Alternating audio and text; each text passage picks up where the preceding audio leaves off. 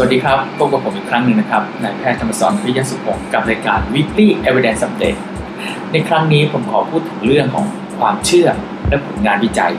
ซึ่งไม่สอดคล้องกันนะครับ ในสมัยก่อนเราเชื่อว่า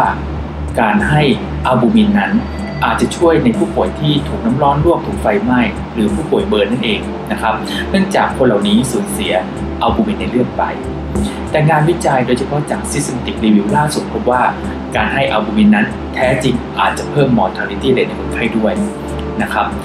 นี่ก็คือตัวอย่างหนึ่งว่าการรักษาผู้ป่วยนั้น อาจจะต้องมีความจำเป็นที่ต้องมีหลักฐานงานวิจัยเข้ามารองรับ เพื่อป้องกันความผิดพลาดที่อาจจะเกิดขึ้นได้